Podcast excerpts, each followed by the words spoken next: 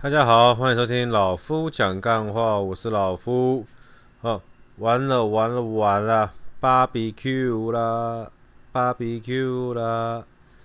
好了，这集最主要是要先补一下哈，因为那个老夫的妹妹，好亲妹妹，有反映说她这个吃醋了。因为我上一集跟大家分享我在参加全院娱乐格斗赛，感谢所有的家人里面，好像没有提及到她。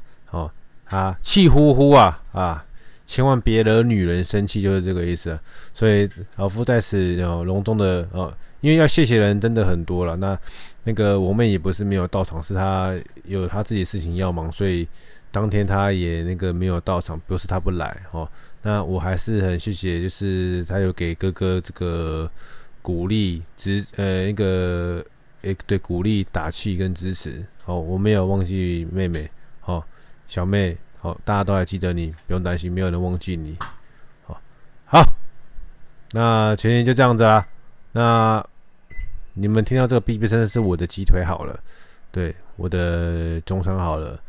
哦，老夫上一期跟大家分享那个去比赛心得嘛，那后面的话其实就接着就是去我的这个3天2夜的。家族旅游了齁，那其实也是蛮开心的啦，因为这一次跟大家出去这样子缴获了3天2夜，算是应该是出社会以来的第一次。所谓第一次是说就是全员到齐第一次，那整个氛围是非常非常的舒服的，也没有什么太紧凑的行程哦，大家就玩一些真心话，没有大冒险。然后嬉嬉闹闹这样子，算是一个可以把它归在知性之旅啦，就是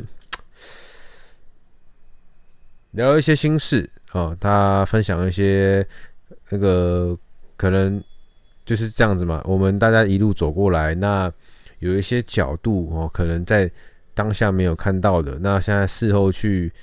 放倒带 replay 看，就看到这一幕，这样子就有点像是你在看一部电影，你可能没办法100%的全神贯注看完，120分钟或者是180分钟的电影，但是你觉得这部电影好看，你就倒带再看一次、看2次、看3次，那你就会看懂这部电影在演什么，或者说你会看到更多的细节，就像是。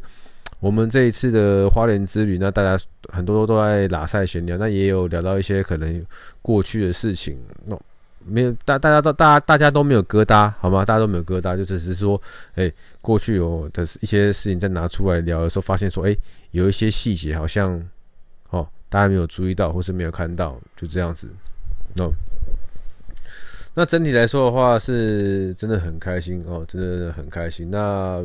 我参加完全院之后，有个好兄弟山姆也帮我把我的影片然后上了我的脸书，抓了一些素材，然后剪成了一部蛮搞笑的小短片，这样子。对，我自己第一次看到的时候，整段看完之后，那个哄堂大笑，然后又重复看了好几遍，因为他那个编剧编的真的是很北蓝，对，就不是事实啊，但是都是素材都是取自于我，然后自己写了一些故事这样子。很开心，真的很开心。对，那你看，要讲切入重点啊，好，切入主题啊，先跟大家分享一下这个礼拜啊，真的很累哦。然后现在已经11月，录这集的时候已经11月17号了。我也要跟大家讲说，我这个玩3天2夜回来的时候，这个过程中蛮多。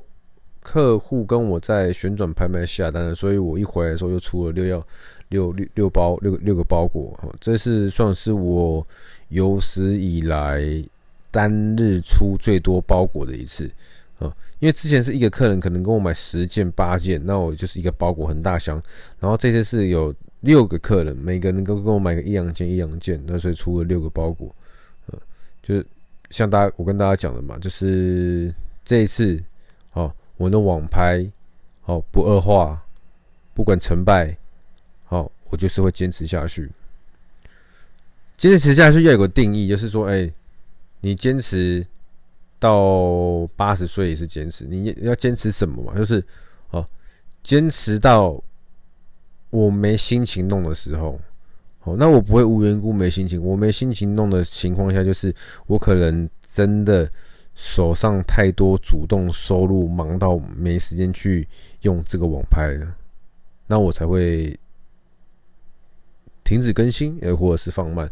包含陆老夫讲干话也是一样，我可能也会随时随地就停播了啊，就是可能我已经真的忙到没有时间用了，但是现阶段是不可能的。我就是每一个礼拜找两个时间，每一次大概15分钟左右就可以录完了。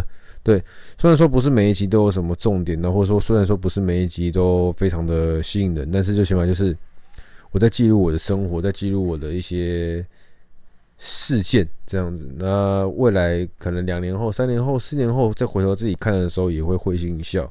对，就像是我从来没有想到说我人生到了快35岁才站上擂台，然后第一次参加这样子的站立格斗技的比赛。对，然后年轻的时候20岁、20出头的时候不去弄，但是现在已经是中年人了，还在弄这东西，对不对？就是这次呼吁大家，如果有什么事情，好像我第一期跟大家讲的，你有什么事情想要做的，不要等到人老才做。现在只要在你有能力的情况下、有时间的情况下、有财力的情况下，你想做，好，就赶快去安排去做了。不要等到你真的人老珠黄、七老八老，或是说那个穷途末路等等之类的，没办法做的时候，才在想说啊，悔恨当初怎么样。对，就是呼吁我第一季第一季老夫讲话常跟大家提到的，你有想要做的事情后，就赶快去做。这不叫活在当下，就是你赶快去做一些你能力范围内的事情。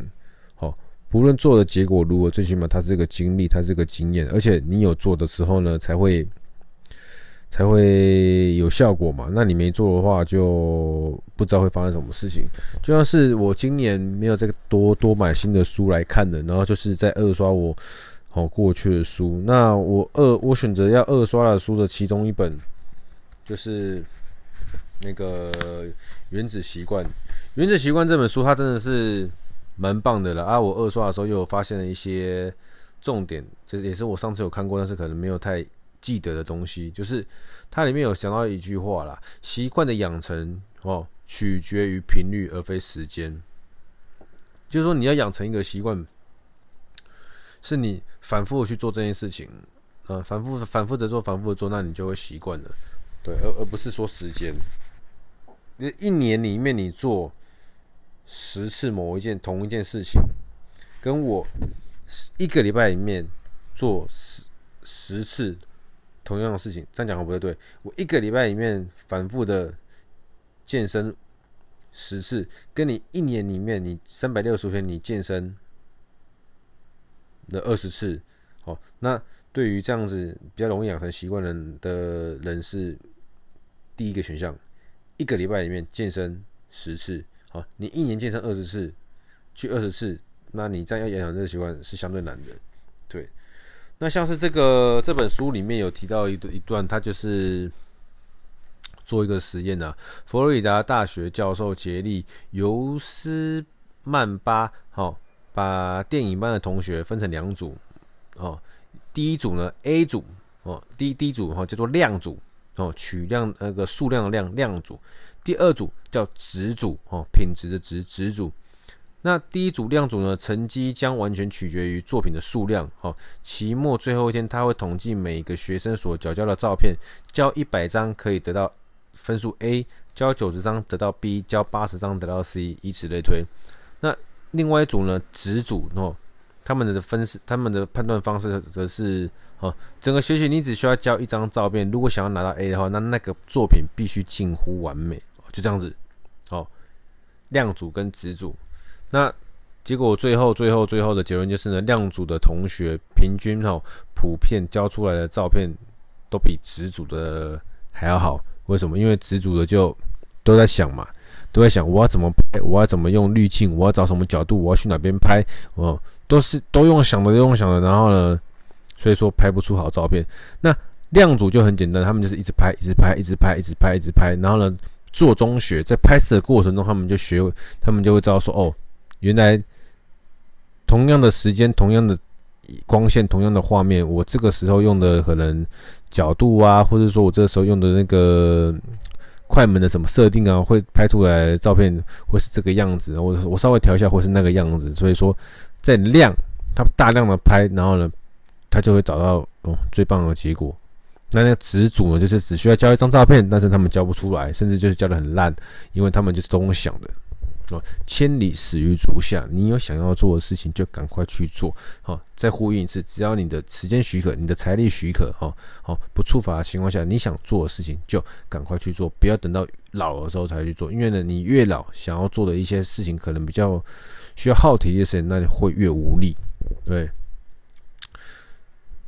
所以说这个跟工作好像也不太有关系啊，不过这两集就这个样子吧。因为我第二季的主题是在讲跟那个理专有关的，不过刚好这两集，就呼应到说，人生的人就是这阶段的一些感想，还有以及我这个比赛心得，所以说会讲的比较偏移主题啊。但是没关系，没关系，反正到时候又会那个再讲回来了。还有，对了，我跟大家那个报告一下哈，像我的 Podcast 的后台数据跟那个 Firstory 的后台数据，他们都只看得到数据，就是我不会看到说我的受众族群的账号哦，除非你们留言，不然我只会知道说有多少人在听。有多少人听过不重复，或者是说有多少男生或是女生听，或是说有哪些人是来自于台湾、来自于中国、来自于日本、来自于美国、来自于加拿大，或是说马来西亚、巴西等等之类的。他们只会给这样子的数据，他们不会去那个透露说有哪个客户有哪个账号来听过。你们懂我意思吗？所以就是，我相信我很多好朋友都有在听的，那对。但是我不会照说你们有来过这样子，因为他必须要留言才会秀出账号，否则我只会知道说有多少人在听这样，好不好？